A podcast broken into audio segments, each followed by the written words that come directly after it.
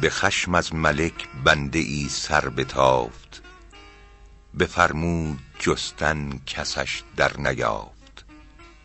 چو باز آمد از راه خشم و ستیز به شمشیر زن گفت خونش بریز.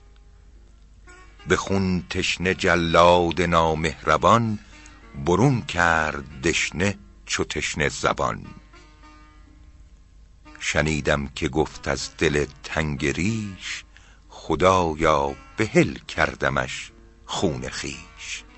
که پیوسته در نعمت و ناز و نام در اقبال او بوده ام دوستکام مبادا که فردا به خون منش بگیرند و خرم شود دشمنش.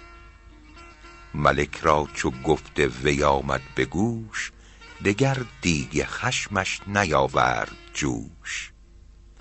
بسی بر سرش داد و بر دیده بوس خداوند رایت شد و طبل و کوس.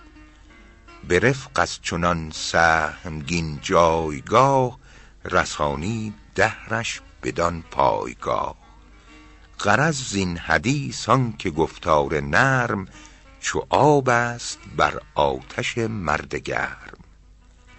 تواضع کن ای دوست با خصم تند که نرمی کند تیغ برنده کند. نبینی که در معرض تیغ و تیر بپوشند خفتان صدتو حریر.